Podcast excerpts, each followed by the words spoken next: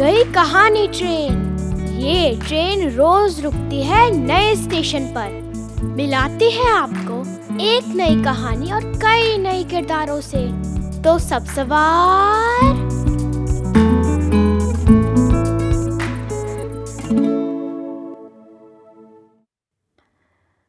हमारी आज की कहानी है एक तारा प्रकाशन से। हमारा देश महान। इसे लिखा है असगर वजाहत ने। क्या हमारा देश बहुत महान है पापा? ये क्यों पूछ रहे हो बेटा? आज क्लास में टीचर कह रहे थे कि हमारा देश बड़ा महान है।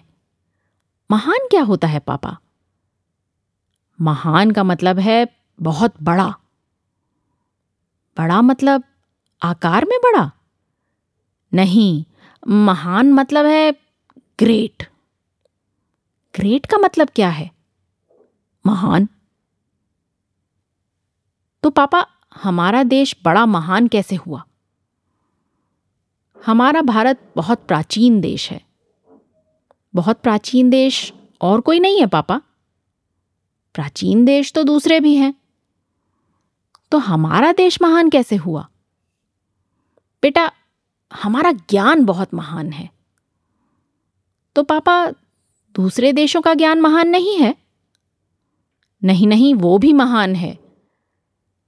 तो फिर हमारा देश महान कैसे हो गया? हमारे देश का इतिहास बहुत पुराना है। उतना पुराना इतिहास किसी देश का नहीं है। है, बहुत से देशों का है। तो फिर हमारा देश बड़ा महान कैसे हो गया, पापा?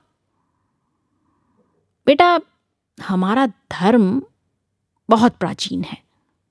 तो पापा, धर्म महान हुआ, देश नहीं। रानू, तुम बहस मत करो, हमारा देश महान है। कहो, हमारा देश महान है।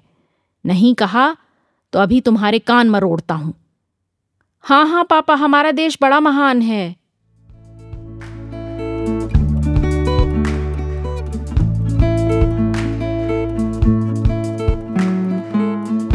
आशा है ये कहानी आपको पसंद आई होगी।